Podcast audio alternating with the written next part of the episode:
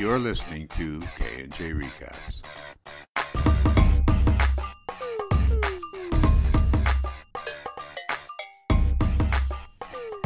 Okay, everybody, welcome to K&J Recaps. Um, I am Jess. I am Kim. And you are here listening to us recap episode four of the Netflix original series Stranger Things. Oh my god, oh my god, it's so good. So good. We are clearly Stranger Things addicts. And um, because it's summertime and we're still getting things up and running, we're kind of going through the series at a bit of a snail's pace compared to everybody else I know. I feel like this is the most torturous example of TV watching that I, because I am a person who is 100% like, I will watch a full season and a half in a weekend of a show that I'm really into. So watching four episodes over the course of like a month and a half has been brutal, but Absolutely. really worth it. The show's getting so good. Absolutely. And yeah, I have had to avoid all water cooler discussions because nobody can remember what happens in what episode, which is so much the case, especially with a Netflix series because it does just fade episode into episode. So I just yeah. we don't let anybody talk and and BuzzFeed. My God, there are so many BuzzFeed articles about Stranger Things. All of the I spoilers. I mean that like that's where I get my news. That's I know Reddit. I just ignore that too. That's right. Yeah. So we are doing episode four. Uh, obviously, this is full of spoilers. The whole point is to recap everything that happened kind of chronologically throughout the episode. Um, so if you are not looking to be spoiled, then we suggest you go back and watch. And um, the other thing is, as we mentioned, um, this is kind of a new thing for us. We're new to podcasting. And so over the past week, we've had the chance to really get through listening up to episodes one to three as we've been editing them. And we absolutely recognize that we are going through some learnings when it comes to the audio. There have been some growing pains and we thought we were such experts to start with. So uh, if you've stuck with us till episode four, we absolutely appreciate it. We actually are in the same room this evening, so again, we're trying something new with the audio, but. Uh, rest assured, we're continuing to work on quality. We recognize how important it is for a podcast that you want to listen to. So, thanks for sticking around. Yay. Okay, well, let's dive in. Okay, so episode four, the body. uh, okay, so we open episode four like just moments after the end of episode three. So all of the Hopper and the cops they're at Joyce's house having after having discovered Will's body in the quarry. Um, so the cops are searching the house ha- after having been told by Joyce that about this like monster that came out of the wall. And she legit sounds crazy. Like we know that Joyce isn't crazy, but I mean, even knowing that she really did see this stuff happen, she still absolutely sounds like a crazy person. Um, so I don't really blame Hopper, um, and the other cops for you know, for questioning her story. Um, and Hopper, we have seen like thus far has been like pretty open to um suggestions about out of the ordinary things that could have occurred right so like he definitely really hooked on to the whole hawkins lab um questions yeah. and whatever but yeah he is he, he is definitely thinking joyce has lost it at this point um, so he's trying to explain to Joyce that they found Will's body in the quarry, that he is dead, and Joyce is just not hearing it. She is begging Hopper to believe her. She just talked to him and kind of takes him to the cubby hole and shows him the lights and, and everything. Yes, which doesn't make any sense. Yeah, not hel- yeah. helping yeah. her cause. I mean, at, at least in trying to convince him that she's not crazy. Um, so he really kind of, you know, like there's a m- bit of a moment here where like Hopper is talking about his own experiences with the grief, uh, after losing his daughter, Sarah. Yeah. And so he really obviously thinks that this is grief taking hold of Joyce and, um, you know, she's, she's losing it because she hasn't come to grips with the fact that she's lost her son, but she's a hundred percent, you know, like lucid when she says to Hopper, like, you, you have to believe me. Um, so it seems like Hopper does by the end of it, he thinks that there's something there because he gets in his car and he s- starts the engine and then he second he second guesses himself and he like turns off the ignition and looks like he's kind of like ready to set set up camp in his car outside Joyce's house for the yeah, night. I I really loved like I um I always have a hard point or hard time rather with this kind of point in a show where you're still f- struggling where the you as the audience know that the character is not crazy or wrong, um, but the other characters don't Yeah. recognize that. And I always find that a really tough thing to go through because you're just so frustrated by being like, of course there's something in the wall. And Yes. I really think this episode deals with this issue because at the end of this episode, we are no longer in that same place because No. there's just too many of these stories happening independently. Exactly. Um, and I really continue to grow to just really be like connected to the Hopper character. I really respect Agreed. him and like everything that he figures out. And he- you're absolutely right because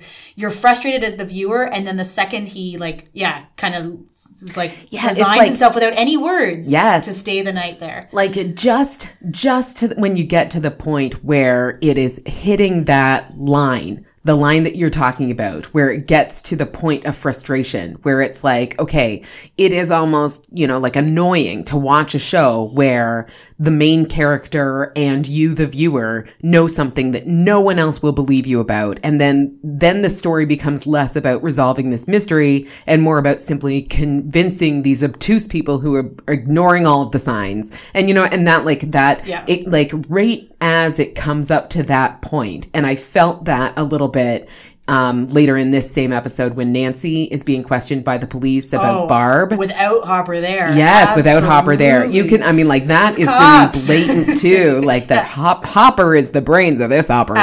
Absolutely. Um, but anyway, yeah, so like it really does a great job of kind of taking us up to that point, um, and then giving us what we want, which is, you know, the evidence that is needed to kind of bring key people over to Joyce's side so that we can move on with solving the mystery. So do you think that in this scene then that Hopper is staying staying the night in his car to watch over Joyce because he thinks there might be something to her story or because he's like afraid for Joyce, you know, in terms of like hurting herself or Yeah.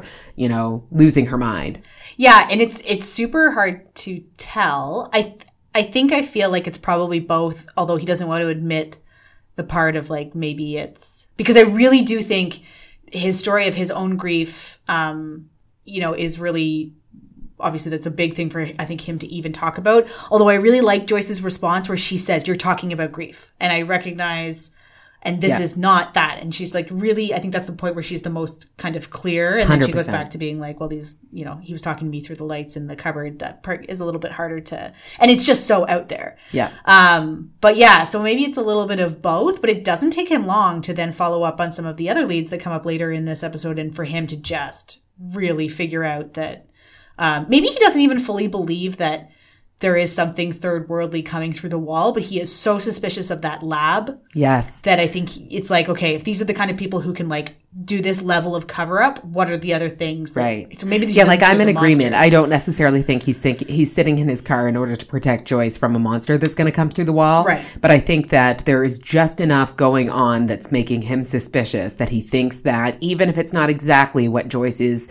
claiming to have happened, that he is suspicious enough that something happened. Yeah. That he wants to be there in case something else happens. And then there's this great shot. So Hopper's like in his truck and he's just, you know, like you know, settled in for the night. And then Joyce comes storming out of the house and Truly like storming, stomps the across the of it, yard yeah. and she goes out to the shed and then storms out of the shed with an axe in hand, getting going back to the house. And then she just sits on the couch in front of the wall where the creature came out and just waits. Yeah.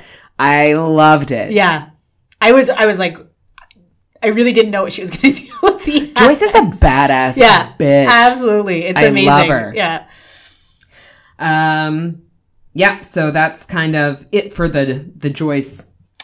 That's right. And that kind of moves into like there's that music montage because Jonathan, they've got him in his room listening on the headphones to music, which is kind of, again, music played over top. And at this point, obviously, you know, the music's been discussed at length. The re- soundtrack has now been released, which I haven't listened to because I'm afraid that there's a Oh, spoiler in it or something. Yeah, it has, it has been out. Released. So, um, yeah, there's kind of like music playing over the top, and then we transform into scene two, where we're with um, Mike's parents uh, discussing. Obviously, at the end of the last episode, Mike saw the body come out of the water. He's extremely upset with what he thinks Eleven misled him um, about, and so his mom just kind of says he'll come to us when he's ready. Um, they're really kind of hands off. Those parents of the '80s. It's everybody to themselves. Yeah. Um, but fair and um, so Eleven is playing with that radio, and this is another Kim theory coming to life in this very moment of this scene. I was so happy to see this. So um, Eleven is fooling around the radio. She and Mike are well. Mike is very angry and and saying really angry things to her. And as she's fiddling with the radio, you hear Will singing. Should I stay or should I go? Um, which obviously we heard in an earlier episode as well. And Mike immediately knows it's him. Like Yeah. I, and just completely changes the whole thing.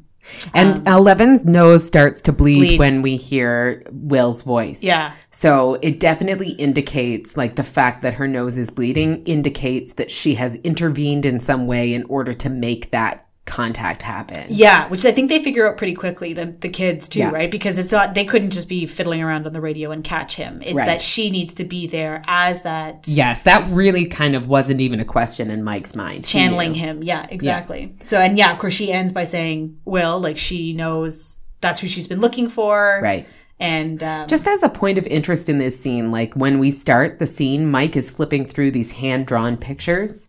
As, are those relevant in any way? Are they? I was like, are they pictures of demogorgons? Yeah, I can't remember what the pictures were, but yeah, I he's don't just like know. flipping through sketches. good question. I, Mm, if they are, I did not pick that up. So, if any listeners- viewers out Yeah, there have any right. theories, eventually we have information with which you can use to contact us. That's right. That's the next step of the podcasting. Po- podcasting 101 Places for you guys to leave feedback coming any day now. any day. Um, and then we move into the awesome credits.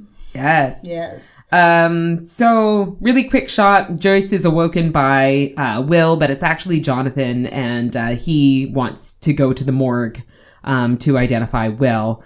Um, and then we just qu- cut quickly to Mike telling his mom that he doesn't feel good and doesn't want to go to school. The worst fake sick ever. Seriously, Mike, who, like, who do you think you're like- convincing with his acting? Yeah. I mean, I, I, you know, granted, obviously, I don't think his mom buys it either. She just, but she assumes it's more out of. But kudos to like the Mike actor because it's like an actor playing a kid who's acting Cannot badly. act. Exactly. Uh, yeah, but he did not do a very convincing job. But uh, Karen, I think, is fine with it. I mean, like as far as Karen knows, uh, Mike's best friend just died, so. Um, and again, in a in a pretty hands off way, she does offer to have Mike come with her for you know her errands and stuff, and she's going to go check in on Barb's mom because at this point Barb is missing and Karen knows that. Um, but when Mike says no, she's like, okay, Yeah. Um, so, uh, of course, as soon as she leaves, Mike is fully dressed under his covers and he contacts Lucas on the walkie talkie. Lucas does not want to hear it, but Mike really wears him down. And then, without going into details, Mike just tells Lucas, um, there's something important about Will. Get Dustin and come on over. Yeah, absolutely.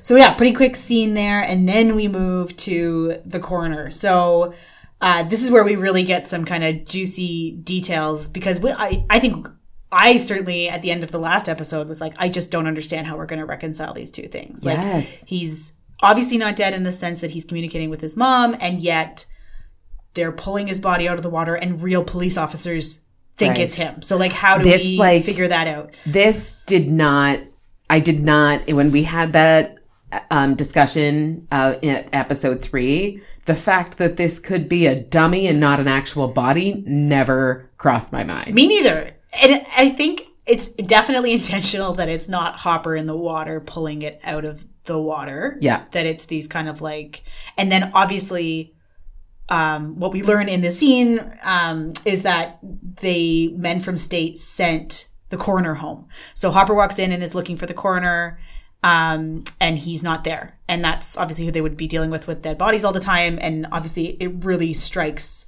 um, as very strange that the normal coroner was not involved in a what is supposed to be just a simple disappearance. Like he, we hear Hopper's introduction at the beginning. We think he was riding his bike. He fell in. He got lost. Something fell into the quarry. Like that should not be as suspicious as it's being treated in this case.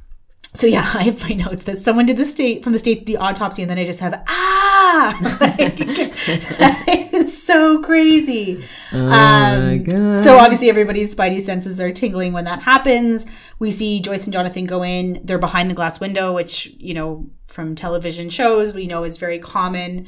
Um, but the reactions are amazing here because Jonathan sees them and immediately, Yeah, he's gonna be sick. yeah, he's gonna exactly he's gonna be sick. That's my brother for sure. And Joyce, badass that she is, is just like, excuse me, there's a specific birthmark. Yes. Can you please show me it? And then cuts away Yeah. from that, so you don't see She the response buy to it. that. Yeah, but just like I think you see a moment where she has to force herself to stay there, but she's just like so strong that she's going to look for that. For sure. Birthmark. And I think that, I mean, like, it could be a relatively easy direction for them to go to. Like, I could definitely picture other TV shows where there's like a main character who holds this belief that everyone else is telling them they're crazy. And then I think that, you know, it would be kind of easy to go down a relatively tried and true, um, you know, storyline where the main character themselves might question their own sanity. Yeah. And um it like Joyce doesn't do that. Not once. Not ever. And I love that. It's really kind of like she knows what she saw. She knows what she did. She knows that's her, you know, Yeah. son that is talking to her through those lights and she doesn't give Never a shit it, yeah. about anybody else thinking that she's crazy. And I I love that they didn't go that route. Yeah. Because I think that that would be the more traditional route to I agree. treat something like that. And how could you? I mean, it seems hard to believe because I, as a viewer, even were like, okay, so there's Will's body. This is going to be an interesting thing to Yeah. figure out. And then they make an interesting decision here by she asks for the birthmark. They cut. They show you Hopper and Jonathan. Hopper is trying to get out of Jonathan how long this kind of behavior has been going on. You There's references, I think, to Joyce's earlier Anxiety. uh, exactly, anxiety problems. And then in the middle of that, Joyce just bursts out is like screaming, "That is not my son." So you don't get. The, I mean, I think it's pretty clear she didn't see the birthmark, and Right. So of course that's not her son. Like she just proved it Yeah. with science. Yes. but they you don't see those characters get that. So it's just kind of the the last little bit of that you know exposition. Although we this time as the viewers didn't get to see it either. So it's kind of a neat yeah. pause before we're going to go back to the coroner, obviously, again. For sure. Um, yeah, I really like that scene. Uh, totally agree. Um, so at school, Nancy is telling Steve that she went back to his place to look for Barb and that she saw this like man without a face. Yeah, so she saw the monster for Um, She sure. saw the monster for sure. And I don't think that I mentioned it when I was talking about the first scene when the cops were at Joyce's house and they were looking, but she also described the creature as a human looking thing, but it had no face. So we're definitely, they definitely saw the same creature. Um, Steve, unsurprisingly, is a total dick. Uh, he's no, like, no character evolution for Steve. no, yet. I Yeah. mean maybe in like a downward spiral. coming, yeah. uh, so he is only concerned about how bad it is for him that the cops are now going to be questioning them about Barb's disappearance because he's going to get in trouble for the for the party. Um, so Nancy seems to finally be getting a clue about Steve's dickery, Agreed. dickishness. yeah, Uh, yeah, so Dick she off, kind of yeah. she storms off because she can't believe that he has absolutely no concern for Barb. yes, and viewers everywhere are like, finally, my God, this guy's been like this Ah, since the beginning. Take your hairdo and go, Steve. That's right. Barb was right the whole time, Nancy. this is, but and, and it is like the blaseness of two kids missing in this town. Oh my god, yeah. I, I honestly, it's not just Steve. Like this whole town. I'm sorry. Like remember when we were talking in earlier episodes that we were like, shit's gonna be different tomorrow. They're gonna, they're gonna discover Barb gone, and now everything's it's gonna be on total lockdown.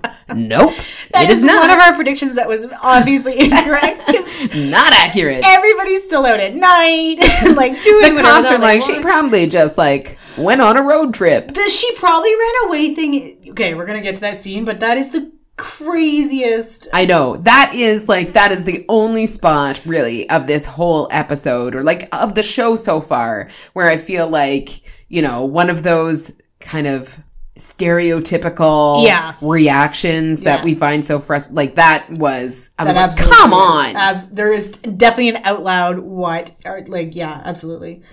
yeah, Um, okay, so we move on from Nancy and Steve, and we're at Jonathan and Joyce. So Jonathan has tracked Joyce down in the middle of downtown Hawkins, and they have they really have it out on the sidewalk in front of people everywhere. Um, so everyone's kind of watching, and it's the discussion.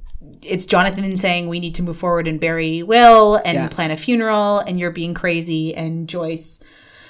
Um, yeah, just She doesn't care. Yeah. She doesn't care that she sounds crazy. that she's in front of people and that even i mean to the point where she's not even going to bring in her other son and i guess at this point maybe she just figures that's not worth the effort given what she has to do to get will and jonathan is pretty grown up and kind of would have that adult mind frame too like mm-hmm. What do you mean she's not going to bring in her other son?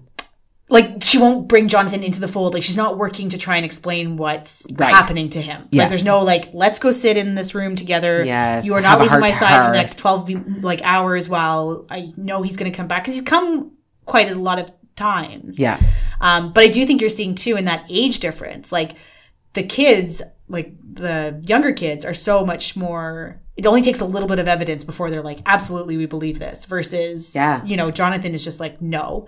Right. And then there's that really heartbreaking end to this fight where he's like, I'm not letting him sit in that freezer for another day, meaning Will, because he knows he thinks it's Will's body Yeah. um, and he's going through grief. Like this is what you know. Her mothering decisions here are interesting because her, yeah, her son is heartbroken that his brother, in his mind, is dead. Yes. And it's almost like it's almost like because Joyce knows so firmly that that isn't Will, that Yeah. Will isn't dead. She's not pausing for a minute to um to recognize that from Jonathan's perspective he's just lost his brother. That's right. yeah, so I definitely see what you're saying there. I mean like she's almost she doesn't have the time almost. She's like she's really frantic in all of these scenes. She's very adamant about what she knows, but she's frantic about moving forward because um you know at this point really I mean like the police, Jonathan, everybody else is of the opinion that Will is dead. So if it's not her, it's no one. That's right. Um, so yeah, I think Yeah. you're right. Like jo- from Jonathan's perspective, he's probably feeling kind of abandoned by Yeah. her a little bit. Yeah. And I hard not to be, you know. And then he did say when he's talking to Hopper about her prior anxiety issues and whatever, he does say to Hopper that, you know, he's worried that because he's never seen her like this before and he's worried that this might be something Right. worse. So, I mean, like, we know that Jonathan thinks that, at least at this point in the episode, that she might be, you know, spiraling into like real mental illness. yeah, Um, which would not so- be unheard of if you with a sudden traumatic event No. like like this. For sure. But then both he and Hopper had this really real moment where they're like, you know, she's really tough. And and Hopper was like, You're right, she is. I mean, like, there wasn't much said there except I feel like the tone of it really spoke to that history Yeah. that we haven't seen but That's are right. getting hints of between Joyce and Hopper. Yeah. No, absolutely. Um, so at Mike's place, Eleven is playing with the walkie-talkie. She's trying to get Will back, but um, uh, the sound that's coming out, there's like they're hearing little like whimpering sounds, but nothing much. Um, Lucas and Dustin have arrived at this point, and uh, Lucas thinks they're picking up a, a baby monitor. Dustin seems a little bit more willing to believe that it is Will. He did say like when Will Will fell off his bike and broke his finger, he made sounds very similar to that. So you know we have Mike on one end of the spectrum, Lucas on the other, and Dustin somewhere in the middle. Um, so Mike tells them that he he feels that Eleven is channeling Will in some way. Um, but again, Lucas is like we all saw Will's body pulled out of the water. Um, and uh, you know, Mike contradicts that uh, hundred percent. He feels that Will is alive. So they they think that they need to get Eleven to a stronger radio to make a connection with Will. So aha, there happens to be a giant room-sized radio at their school. Which requires a makeover montage before they can go. 80s makeover montage. Hooray! Uh, Oh, I loved it so much. It was so super cute. They do. I mean, like, um, Eleven looks like she would stand out in a crowd as she is currently. Um, so this montage involves Mike doing her makeup surprisingly well, and then a wig and a dress, and then she's pretty. yeah. Good. That's right. Uh, so And I, I, feel like she I would that still scene. very much stand out in a crowd. Like they do eventually have to take her into public like this, and I'm like, who is buying this ensemble and wig? What the wig and dress? yes, She's Swedish. I mean, like, right. Uh, yeah, no, it is a great, yeah, the the lip gloss application and everything. So And definitely we're seeing, I mean, no surprise here, but we're definitely seeing Mike's little puppy Absolutely. love emerge. and El getting to, um, you know, she repeats the pretty good Yes. thing too, getting to like obviously be a kid a little bit there, or at least kind of, yeah. Given what everything that we see in terms of montages, a big or sorry flashbacks is this is a big difference from her Yeah. previous experiences. Yeah. Yeah. So then we move and we're back in the basement of the lab, um, the Hawkins Energy Lab, and we immediately get that clue of the particles in the air. And um, someone is walking through the room. And I, the thing I wrote down was more sophisticated outfit uh, because I kind of mocked the white. That's la- right. It was like outfit. it was the it was the step beyond the Ghostbusters hazmat suit. That's right. It was orange. and um, that is because they're going to send this sucker into this, like, what it, to this point has only been hypothetically decided by us um, and was confirmed here is, in fact, a portal entry uh, wall thing. And that was a winch that we saw connected to the floor in the last episode. Yes. Uh, and this guy drew the short straw, is all I can think. Um, because he's Shepard is his name. He is going to go into it. So Dr. Brenner is there. We're getting that same growling noise. And then he basically, it's like jelly consistency. I don't know. It's something. It's definitely Squishy? organic, and it like opens for him and then closes behind him. And it's still got like pulsing and kind of like so is lights. this is this portal like a conscious entity? you really have to see More theory. in order to like, appreciate that that theory. um, well, and then we see it. Spoiler alert! In later in this episode, in Joyce's house, we see the same like organic in the wall kind of material. Do we? Yes. Wait. like a portal? Yeah, underneath the wallpaper. She sees it for like a little bit. She's trying to like Mike is Well, yes, yes. Okay. I just like sorry, not that she can go through. okay, yes. Yes. Okay. Good point. Yeah. But it's like, it's that same kind of like what I'm calling squishy, Yes, like like, yeah, organic, whatever. Like, yes. it changes that the from being a closed wall- captioning calls oozy. Right. That um, kind of like appears, but not as open. You're right. Like, it's not like how this Well, like I took is it like that there was like a there was like a um a transparent partition between them. Yes. But don't you feel like that's the same material that's in like, Oh, I get what you're saying. but like in the Hawkins lab, it's open, okay, but in this time, because Mike was kind of like pressing, right, right, right. like you could kind of see him through it. But yeah, know you mean? anyway, that whatever that is, is re- obviously related because I think it's pretty obvious that that Hawkins guy gets, or not Hawkins, sorry, Shepard gets sent into that same world that we saw Barb wake up in, which is where we're quite confident that Will is. Which is our world. that's right. but a different dimension. That's right. Or a different time? Question mark. So more will come on that one, but for now, Shepard is winched into that and is walking through that world. Um, so at school, Nancy's pulled from class to talk to the police about Barb. We have already talked about this scene a little bit, where the police ever. officers are morons. Like- uh, so she tells them that um, she told Barb to go home from the party. They had a little bit of an argument. Nancy went upstairs to change her clothes. The the police really grab onto that in a way that is annoying and not at all relevant about what Nancy was doing upstairs with Steve. Um, so I don't understand. So they keep referring to. So Nancy has already said that it was like this man without a face, right? That Yeah. she saw in the woods. Has she, she said that to? she No. said it to Steve, didn't she?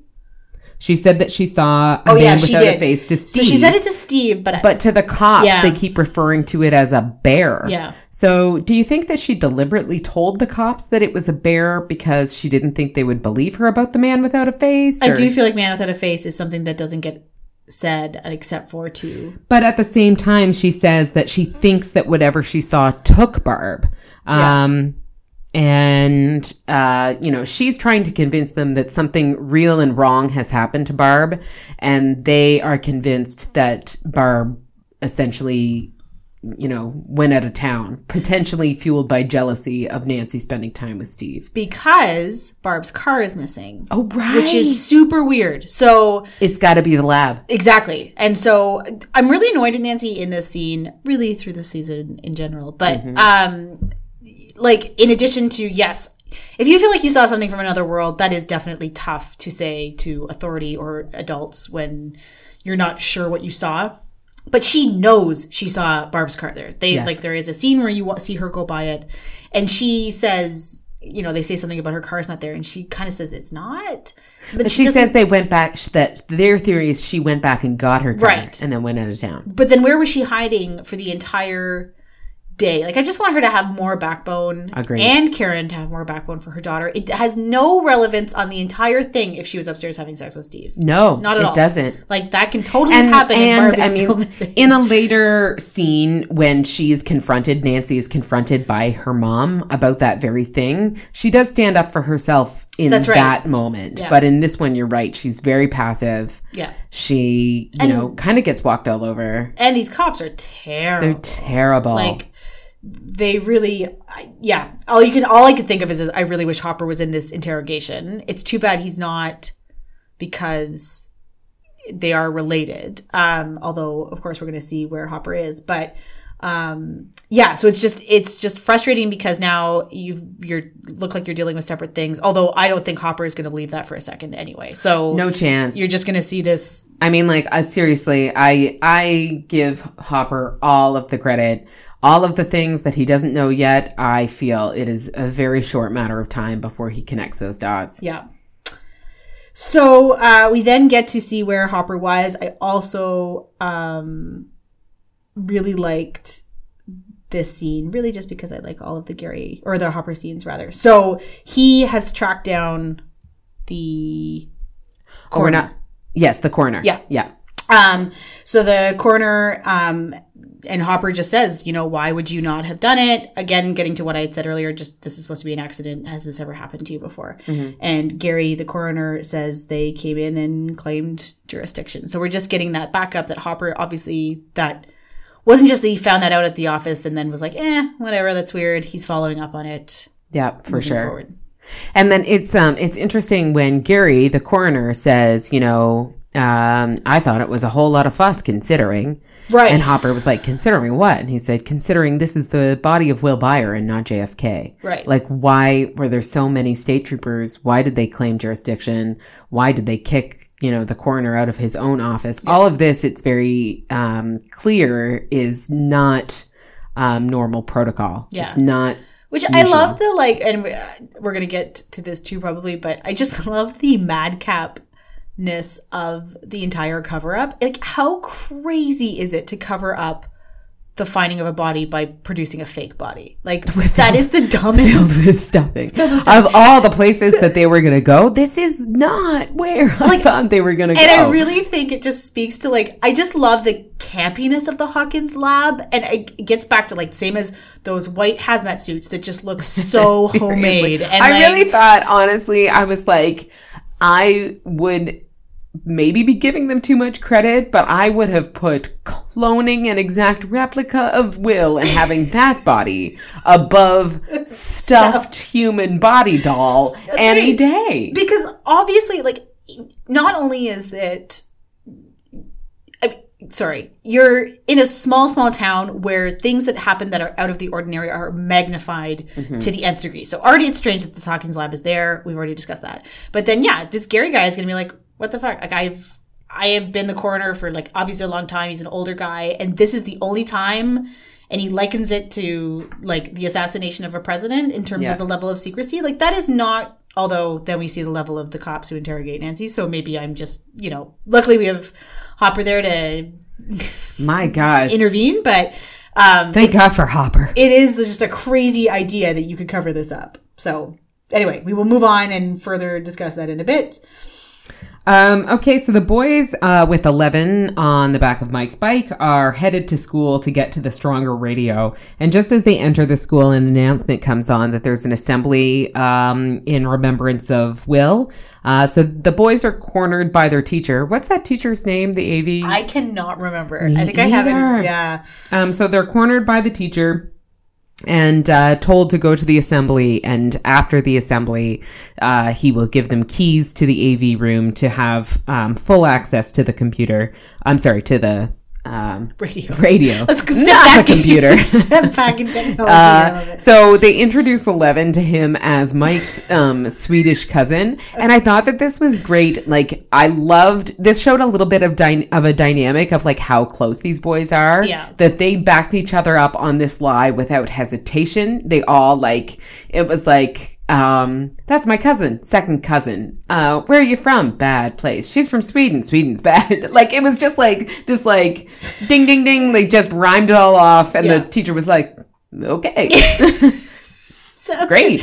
Very uh, 80s sitcom too. You Oh, know, yeah. just like perfect plan hatched by children. Nothing could possibly go wrong. And Exactly. and it is a great moment. Like yeah, just a really funny and more opportunity for Dustin especially to like showcase his hilarious His comedic chops. Absolutely. yeah. Um, so that switches really quickly back to that um, scene we were already kind of talked about with Nancy and Karen fighting, and it's it's she's come home from being with the cops, and she does stand her ground here, but she's really frustrated that no one's listening, that something bad has happened to Barb. Um, and so this is like we already talked about this, I know, but like it's it's true. Why does Nancy have to work so hard to convince people that something bad happened? Yeah. When all that we know, I mean, I granted, okay, so from okay, from from Karen's perspective, it is a terrible coincidence that Will went missing and shortly thereafter Barb went missing because at this point Will is no longer missing. Will has died because he had a terrible accident by following falling into the quarry. Right? Yeah. So I guess I get it on one on one level and yet I would think that in the very small chance at least in Karen's mind that that isn't what happened that you know the fact that no one has gone missing for 60 years and now two people have gone missing in a matter of and days a suicide. yeah and a suicide i mean like exercise some caution Yeah. Uh, yeah, absolutely. And I think it is a great, um, I think what they're really trying to kind of convey is this if you don't behave like Karen in the sense that, like, okay, this has a rational explanation and it's quite sad, but that's Will's body in the quarry, then you look like Joyce. And Yeah. you're like, that is not my son. We're not going to plan a funeral for that thing. And then you sound like a complete and utter nutcase. And so it's Right. like, in order to fall in line and stay with the norms and like not be crazy, then you're kind of like the, like even Steve and like the others who are just kind of like, meh, everything's coasting along like normal. Just don't tell anyone we had any beer. It's like, there's, my friend is missing and that's crazy that she would ever have left, you know? Right. And, um, and cops who are more concerned about teenagers having sex than kids going missing and, um, I. I mean like maybe that is a symptom of the fact that it doesn't happen there ever yeah. And so they just kind of, yeah so Yeah. it's like if this were a big city and it happened all the time when someone goes missing it's because something bad really could have happened right. but maybe from you know essentially what they're portraying is that in this very small town where bad things don't happen that the conclusion that people leap to is not something terrible has happened the conclusion that they're leaping to is that this is a, There's just a normal explanation. For Yes. It. Yeah. Yeah. Uh, so Nancy runs up to her room and finally looks closer at the picture that she ripped up. oh my god how long have you been hanging on to those pictures nancy When we already said like Jonathan was the last person to see her proven through those pictures. So um she notices that above Barb, so like you're seeing from that perspective of where Jonathan was taking the pictures, that thing, monster, no face, whatever. There's a shadow, but you're you're getting the sense that she's seeing that oh figure. yeah she's she's seeing the this creature Whatever thing. this thing is. Yeah. Yeah, for sure. Um, okay, so back at the lab, Dr. Brenner is trying to contact Shepard, who is the, you know, the Sucker. man in the higher tech suit who's Yeah. gone through the portal. Um, so he's contacting him through through uh, communications device or what is that called? intercom. Yeah, some kind of radio. Okay, thank you. Um, so, okay, this was really interesting actually because I backed up this scene several times to see what Shepard's response was. Right. And I was watching it on the closed captioning, but what I was hearing Shepard say and what the closed captioning was actually Really? saying was not the same thing. So, you know how sometimes on closed captioning, when things start to get a little muffled, it just shows inaudible? Yeah. So, um, so okay, to back up a little bit, Shepard says, um, Dr. Brenner asked Shepard, "What are you seeing now he, that he's through the portal?" And so Shepard is in the process of describing what he is seeing to Dr. Brenner. So, um, what Shepard says is that it's low visibility. I'm about one click south of the blah blah blah. But in during this portion, when he's saying this, um, closed captioning is just saying, I'm unable to, you know, like determine where I am. You know, Oh. it was oh. completely different. So I wrote down, he said he's one click south of the rift or of the rip, and which I assume he's referring to the portal.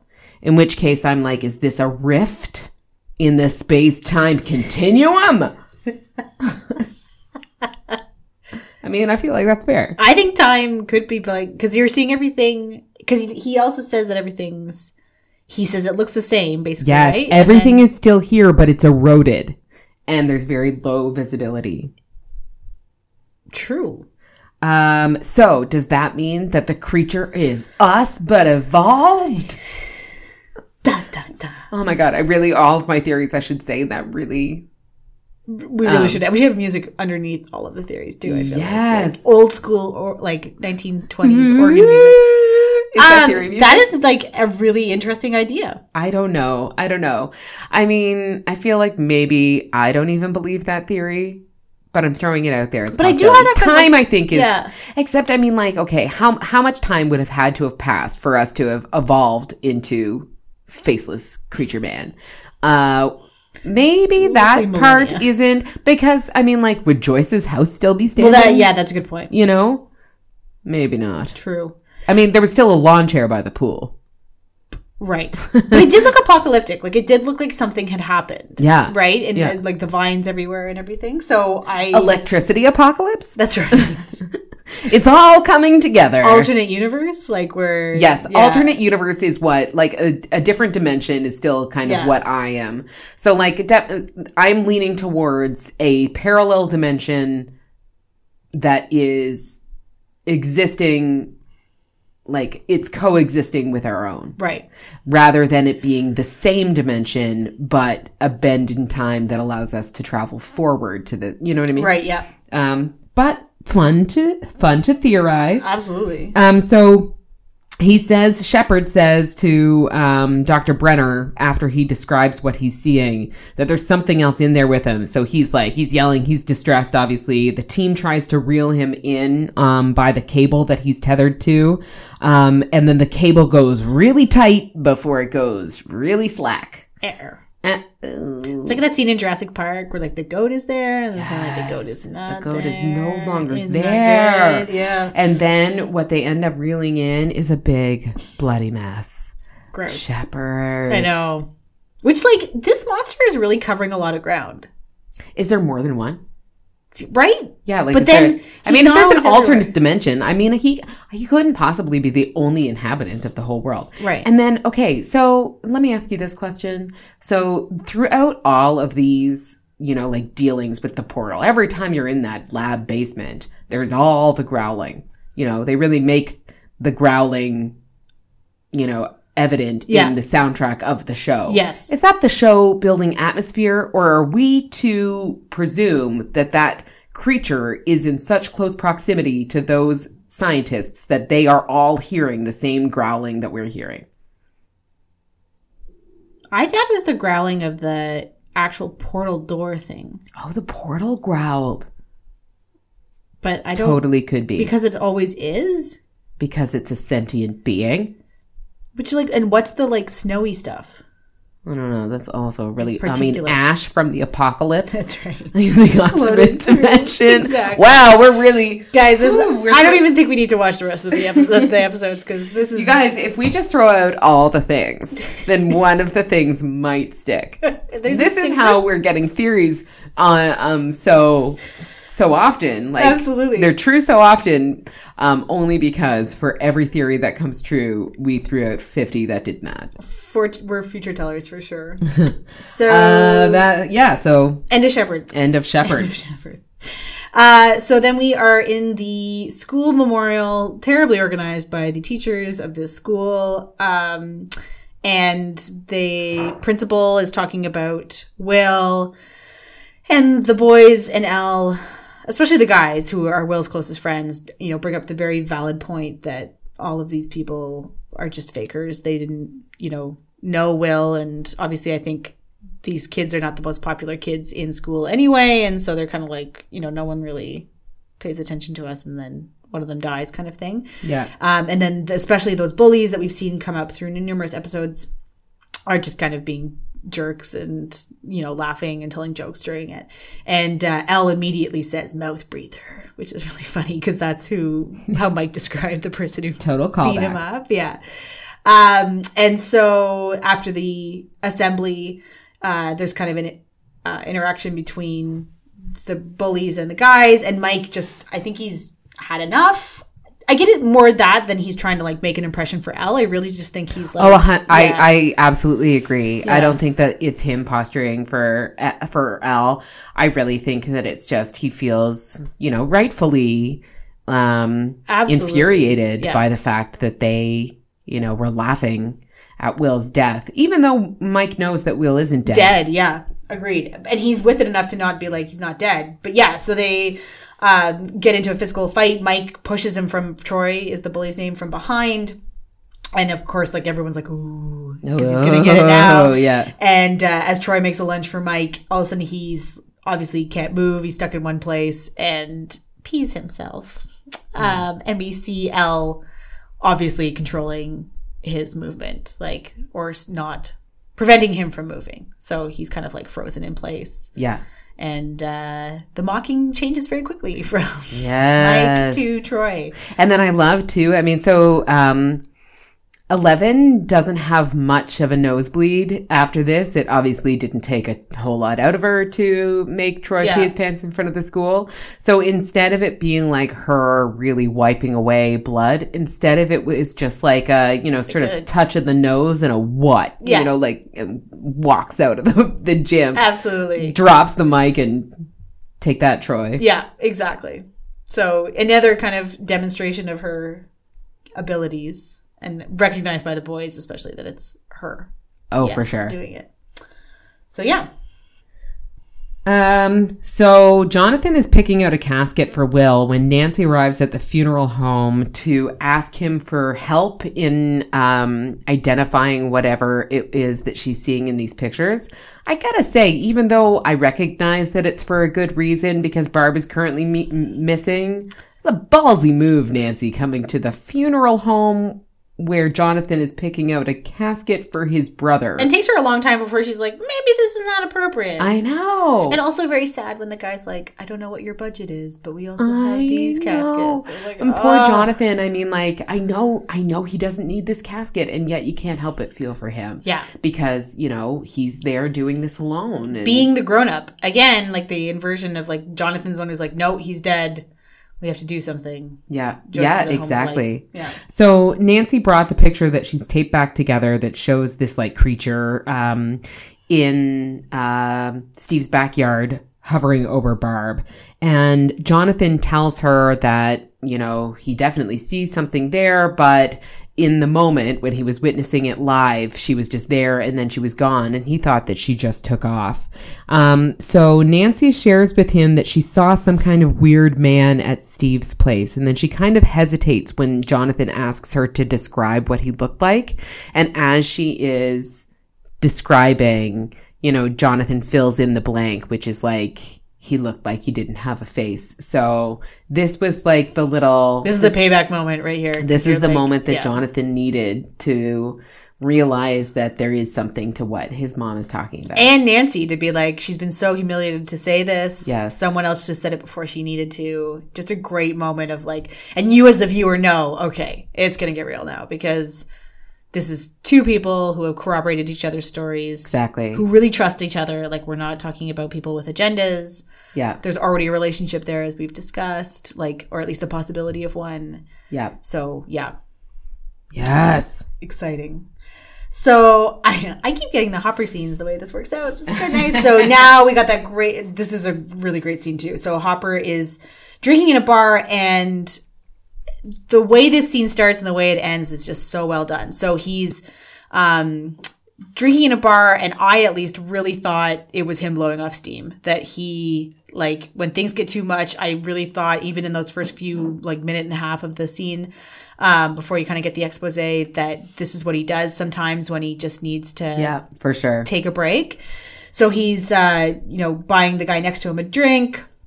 And he starts talking about how um, he's celebrating because his daughter won the spelling spelling bee today, Yeah. and of course, so of know- course that is the cue to the audience absolutely that, right. that he is undercover in this scene. Okay, so you thought that was the cue? Okay, so I still thought this was Hopper just being like this Oh. at this point because he did the same thing in the forest with the teacher, right? Where he's like, "I have a daughter," or he mentions his daughter, and it's another cop who says, "Yeah, his daughter's dead." Right. So, like, you know what? I mean, like, I didn't even think of that earlier scene with the teacher. Had I thought of that, I probably would have uh, thought of it the same way. Yeah. But I did. I I Okay. didn't actually. I thought that as soon as he said he was celebrating his daughter's win at the spelling bee, I took that as Okay. the cue. Okay. And I mean, like we see in a scene before this one, um, that you know Hopper has paid close attention to um, the the news that is that keeps running the same guys, you know, yes, like interview. right. Yeah, Um, so I feel like it was as soon as he t- started talking about his daughter at a spelling bee that I started putting those kind of nuggets Things together? together. uh, yeah. So he's talking, and they, you know, just seems like a proud dad. Um, and then he says to the guy, "You look kind of famous." Um, so I was in it with it right until about this moment, and then he says, "Yeah, I'm the guy who found the Byers boy," and you just the switch here from like, like the second he gets that, he's he's kind of, you know, he's got the guy in his In his sights. tentacles Yes. exactly and so he's just starts asking the questions that um you know he wants to know. So he's asking about the state jurisdiction. Why would they be at the quarry? They wouldn't have been on patrol there. Um he recognizes that the guy's lying and he's asking him what that is. The guy's like what's it to you? He says i'm just a concerned citizen. Um so the guy leaves and um and kind of says thanks for ruining you know the drink or whatever. Like still kind of thinks Yeah. that he's not Yeah. you know just yeah, like i guess like, like yeah, I really don't think that it, because obviously he doesn't know that Hopper is a cop. absolutely So he just, you know, thinks like, well, you're a jerk. Yeah. Uh, you ruined the game and I don't care about your questions. So Yeah. goodbye. so he follows the guy outside and starts kind of laying into him and Now, Uh, this is kind of like I did find this to be um, in a bit of an i- insight into Hopper as a character. Yeah.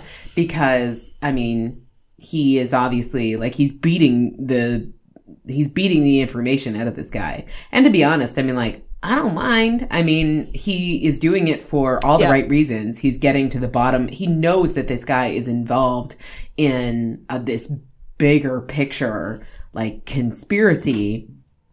So, I mean, like, do what you gotta do, Hopper. But, I mean, like, it definitely shows that Hopper is not kind of a everything by the books, right straight laced. to the potential detriment of his case because obviously not going by the books can cause real problems like Right. the information found out obviously from a witness who's got the shit beat out of them will not count. At the end of the episode we see him breaking into the national lab But so it it appears to me at least that and I mean like okay, so at this point Hopper is more concerned with getting to the truth yes. than he is for what will or will not be admissible if it ever goes to court.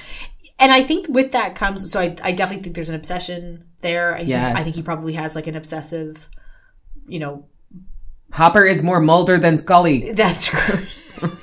there's the analysis exactly, and like you know he, the way he's attached himself to this case, the way he kind of like obviously has dated everyone in Hawkins, like he's just kind of Yeah. like obviously kind of floundering in life it, is the way they seem to be projecting him. But then I also think there's a lot of savvy behind it Yeah, like, because I he's think read everything about Dr. Brenner. I feel Everything like gets covered up. perhaps this case, this conspiracy, is what is is giving him r- renewed focus. Yeah. you know, after floundering in this small town after the death of his daughter, taking these mystery pills, sleeping his way across the town, Yeah. drinking beer for breakfast, Yeah. and not showing up to work until noon. Eating like four donuts. I mean, like yeah. he now has found something to live for, maybe. You know? Yes, which just may be problematic because Agreed. it's like too much. Yeah. So if he, you know, becomes obsessive over right. it, then it really could lead him down a pretty dangerous path for sure. where you see like parallels with him and Joyce, right? Because Mm-hmm. and where maybe he this is why he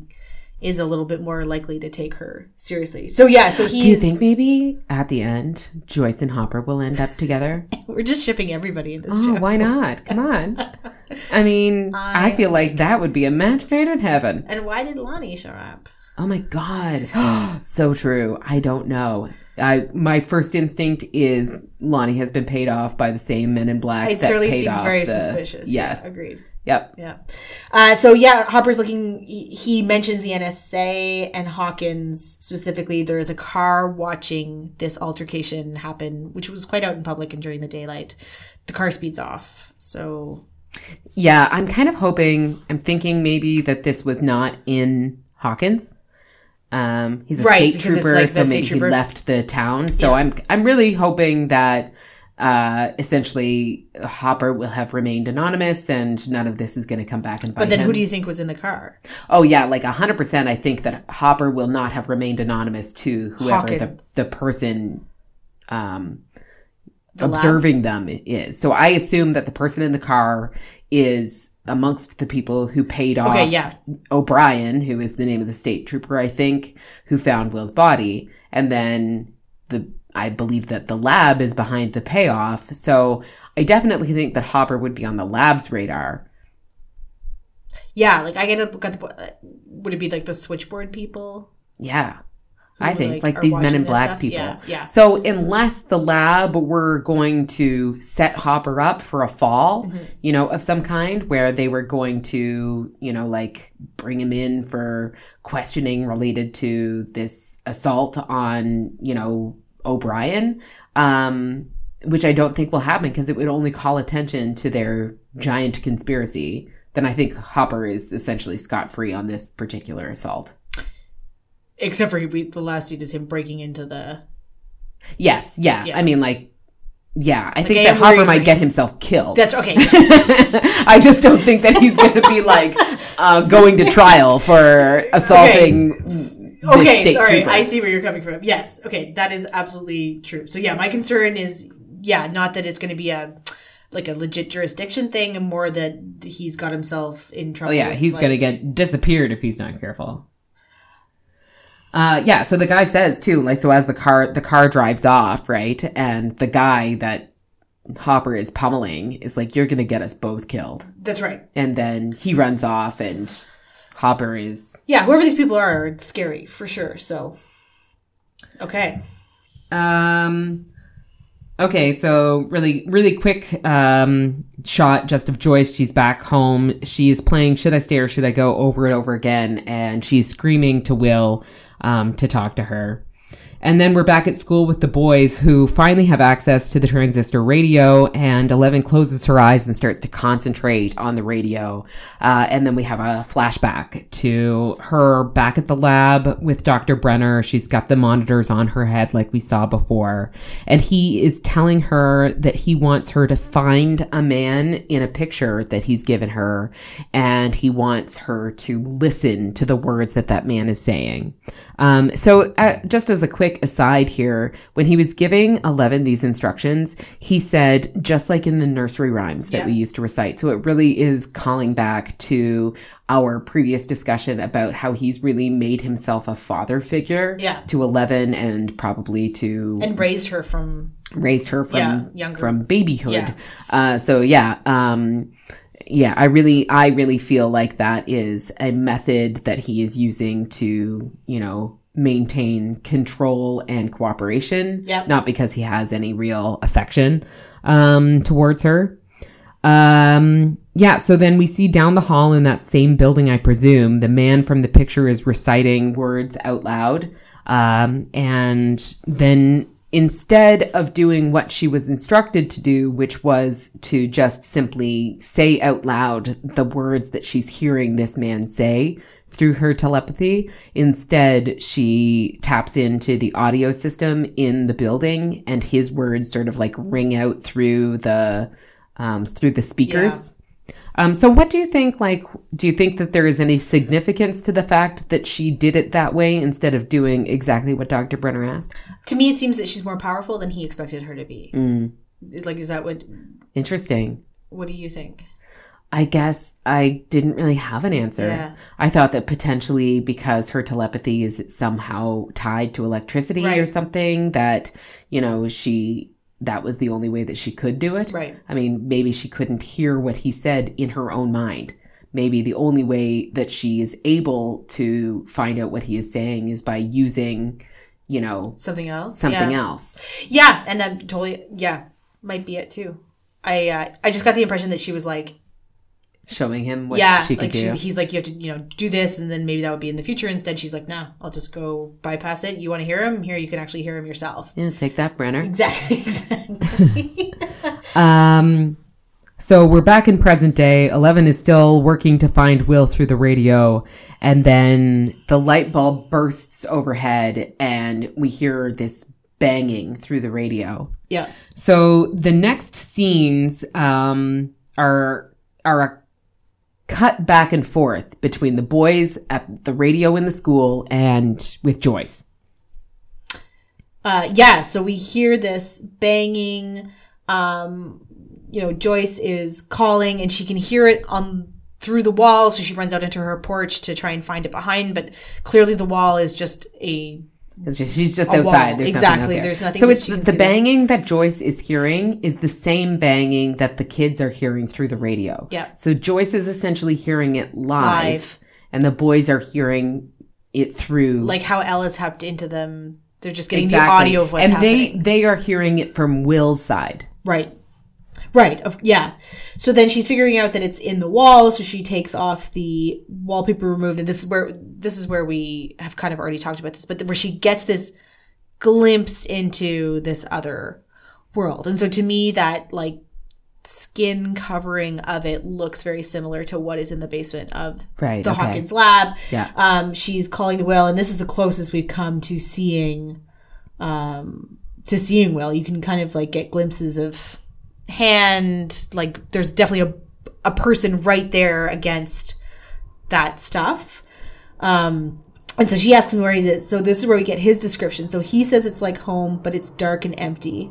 Um, and the boys are listening to this through the radio, and she Yes. um, it's it's interesting that during this um, they can hear everything that Will is saying, Yeah. but Will can't seem to hear them. Um, like they're trying to communicate with Will, but Yes. Will is not acknowledging anything. And then I don't know if this is true or not. continue. Um, so so you tell me because I can't remember.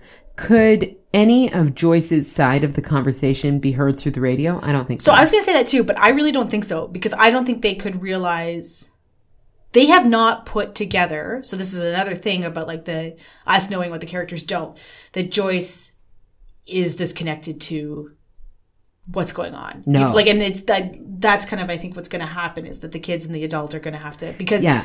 they would So we're find gonna have complete utter, utter allies in each other in this Joyce case. and Hopper, Nancy and Jonathan, yeah, the boys and Eleven. yeah. Like the, everybody's going to converge here with. Similar I think stories. though, I mean, like, not necessarily in the interest of this particular story. Like, it would make sense for that whole group to get together. But I feel what is more likely to happen in terms of the type of storytelling that they're calling back to in the 80s is that Joyce and Hopper are probably going, I would see their storyline remaining separate and apart from the, the kids. You know, I feel like it would be less likely that the kids would join forces with the adults. Yeah, I think we do because what I really, I'd like to see the kids and Joyce join together because I think they are the people with Will's number one interest in mind. Uh, yeah. Hopper wants to figure this out, and he's got, I think, his own absolutely self redemption story tied into this now somehow. For sure. And um, Yeah, like I definitely think that it is best Yeah. if they all join together. Yeah. I'm just calling But back even- to like right, you you know like- like the t- the the type of movie slash show that I think that they're making. Yeah. I think it would be more likely to have the kids be separate. Yeah. Because it's like it would essentially handcuff the kids a little bit if their storyline became intertwined with those of adults. Because then ultimately you would have to defer to the adults to the adults somewhat. Um, certainly more than they are right now, um, in terms of authority and decision making. Like right now, the kids are running their own show. But if they join forces with the adults, I feel like it would change their dynamic a little bit. I agree if Joyce and Hopper joined, but what if just Joyce and the boys joined? Because in that Yeah, case, that you're right. That that would be different. I think it, everybody is kind of on the same plane because Yeah. I think even Joyce is a bit of a kid. Right. I you're right. I think that Joyce yeah. would give anything that Mike has to say as as much credence as, you know, like any adult. More Exactly. so probably. Yeah, but if it is going to be Joyce and another grown up, and whatever is going to happen with this Lonnie thing, which could be a problem, That's going to be a problem. yeah, then Lonnie's there for no good. not at all. And like, it's not good how happy she was to see him. No. either. Um, so yeah, I, so I feel uh, sorry. No, I'm just like I know that I'm jumping ahead, but like I really feel like the Lonnie thing playing out. Lonnie is going to he's showing up out of the blue after showing not a care in the world for for not believing Will. that he's really missing. No, Like, exactly. yeah, Lonnie is going to be the listening ear for Joyce to, you know, spout all her theories, Yeah. which we know are true. that's right. And then And Lonnie is going to accept them, them- right? at least to Joyce. Yeah. So I think that what he is going to be the purpose of him being there, um, is to gain her trust. And I think that he would gain her trust through pretending to believe her when no one else does. And I think that he is probably um, there after having been sent by the lab, yeah, the men in black goons. Ah, fucking Lonnie. Uh, which will be interesting though because now Jonathan is much more likely to believe Joyce. So Oh yeah, for sure. I mean, yeah. like, I really feel like you know, if Lonnie had showed up a day later, Yeah. Joyce wouldn't need that, Yeah. that support. Yeah. You know, because Jonathan knows now, Hopper knows now, Nancy knows now. You know, but I, th- I don't know. I just, I think that he is going to weasel his way in in some way, and I think that's the way to get there right now. Well, and she's been so strong for so long. So, so this scene, just even so, Will is describing it. He says it's like home. It's so dark and empty.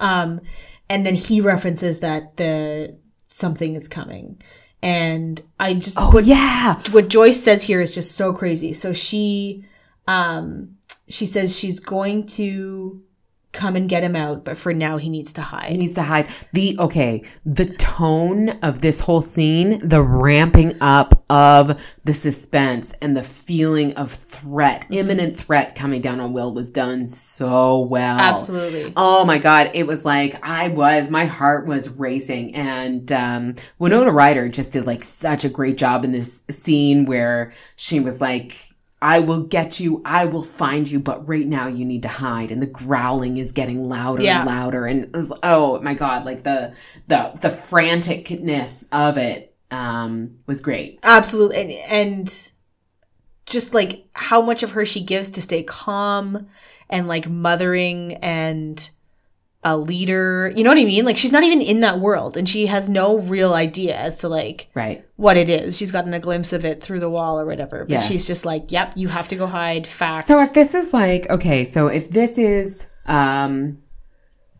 essentially the same as it is home, but colder and darker and empty or whatever. So ultimately, then would Will have been outside the house?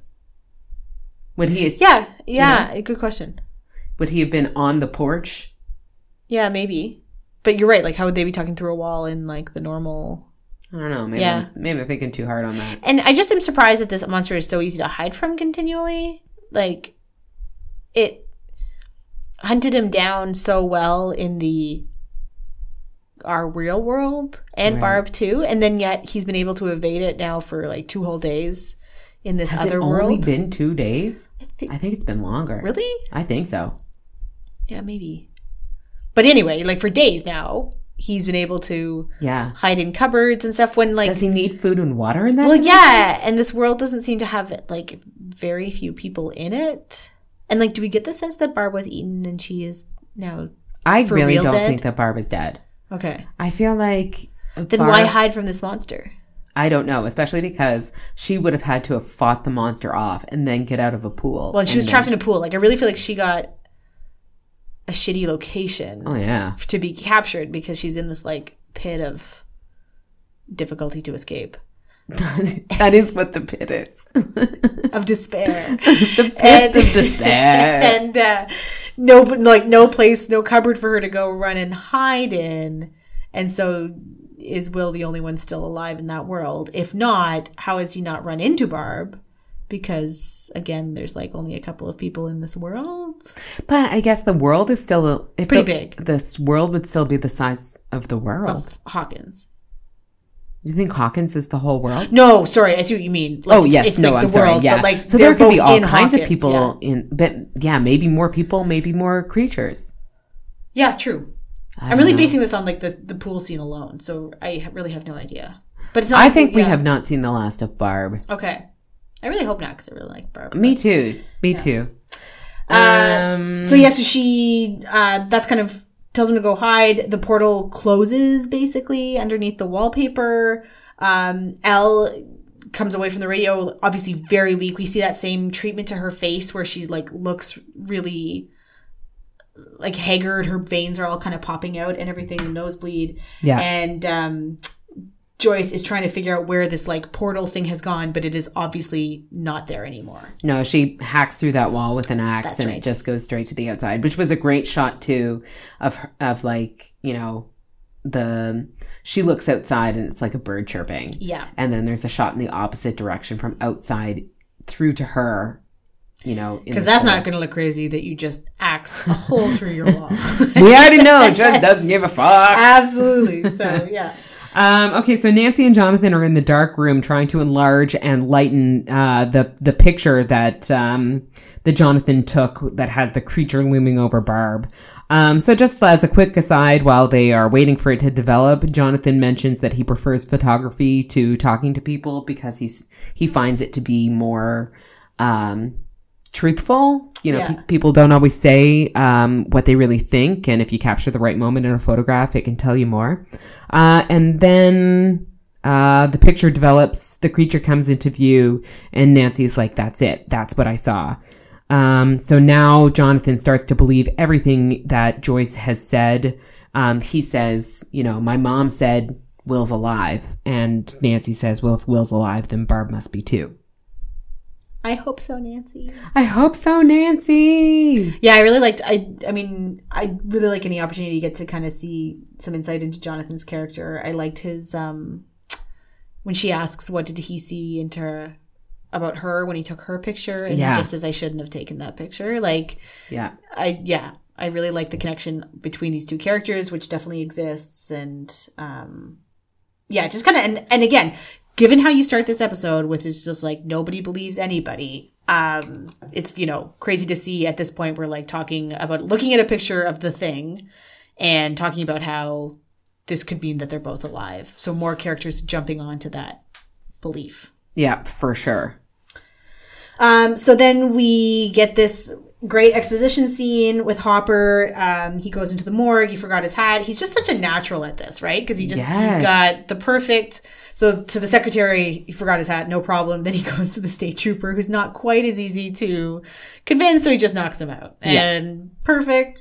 um, goes to the body and yeah, there's a great. So he touches the body, and obviously, I think something feels weird. The Yeah, like he reacts it. Yeah. immediately to the touch of the body. But he's still freaked out when he pulls out his like knife and he's gonna stab it into the body, and you can just see the like again. This guy is he's just a great actor too, and you can see the internal struggle of like this is totally nuts. I'm gonna like put my knife into it, and it's gonna be a real body, and I'm an idiot. And then he puts the knife into it and pulls out cotton stuffing, stuffing, like stuffing, like a I teddy mean, bear. Like I mean, do you watch Preacher? no, Okay, well, they just had uh this is a very random scene where a small child was constructed out of ground beef. I mean, yeah, like fill it with meat. I don't know. But Exactly. stuffing? it, well, yeah, this gets back to the like harebrainness of this idea, which I just am assuming it's part of the charm of that is Stranger Things at this point. Like, I don't think it's supposed to indicate that Hawkins Lab is not sophisticated. Obviously, it is. These people have like tricked people for Yeah. decades. There's been, you know, newspaper clippings. They're like very good at cover up. So I don't think it's that. I think it's just like a little bit of a tip of the hat to like the campiness of Well, Camp 80. yeah, exactly. Because it's, that is just so insane Yeah. that like you could you could do this. Well, cotton batting. So Um. Okay, so then a quick cut to Lonnie arriving at Joyce's house. We already talked about that. Yep. And then a second quick cut to Hopper approaching the Hawkins um, lab fence with a pair of wire cutters, and he starts to cut away. End credits. Feel like that's not well thought out. I, you know what? I'm like, I'm, I'm rooting for him. Yeah. Oh, I am too. Oh, of course. Yeah. But like, I say, go for it. I have no qualms about him breaking into that lab. But like, there's like a portal to another world in the basement where a guy just came back. These are all true facts. Well, he yes. didn't come back. Yeah. I mean, there's definitely a chance that he could die. So I get where you're coming from. I really wanted him to go back to Joyce. When he found out the will was not real, I was like, you need to go to Joyce because she has said this the whole time. What does she know? You know, and like, Right. you need to go tell her that she is right. That is the first thing she needs to hear because, like, you know, and go to her and Jonathan. But do you think that, like, it. especially as a cop, right? Do you think that there is a mindset, for instance, where he is protecting Joyce by saying nothing? If, for instance, he goes back and confirms to Joyce that it isn't Will's body and he suspects that it has something to do with the Hawkins lab, then potentially Joyce would want to go storming into that lab, make herself a target, cause a spectacle like she did in the street. And so he is protecting her from, you know, the the you know risk of going into the lab by not telling her what he knows yet. I'm not saying that that's the better route. I'm No, just- and you like it may be Yeah, I guess um I hadn't thought of it that way. I guess I was thinking it was more him. So there's kind of like two things happening here.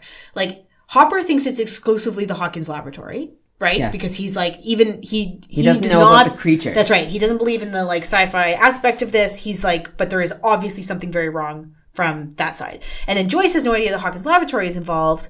She just thinks there's some kind of creature. So like the two sides of this don't know that the other side exists. And so in that case, I like I wish as the watcher Yeah. that they would connect these two pieces of information that he would get a better sense, although I don't know how he would without seeing it because I really don't think I think he's going to have to like see the creature before he thinks it's real. there's a picture. There's a picture, good point. So, but the picture does look like National Enquirer level Yeah. Bigfoot at this point. So like, we found Sasquatch and also Yeah. this crazy faceless man. that's right. But yeah, so there is that like there's two things happening here, and they haven't been connected yet. Um, and so I just was hoping that they would be better connected, but I don't see how anyone's going to see what Joyce has seen. Like even yeah, if he shows up and she's got a hole through her wall. But so, okay. Question. Um, do you feel like the discovery of the portal will then precipitate someone going in after Will and Barb? Yes. I think so too. Agreed. That's the only way they're going to get them out. They go through the portal, Or tell them to go find the them portal. down. I think that Hopper and or Joyce are going through that Going in. portal. Do you think Hopper and Joyce are both alive at the end of this series? Maybe not Hopper. Yeah. Yeah. I mean, that would be like a fitting conclusion to his story True. arc. Yeah. you know, to go out a hero. But then the second season is going to be sad. Oh, yes. Although I assume the second season is not in Hawkins.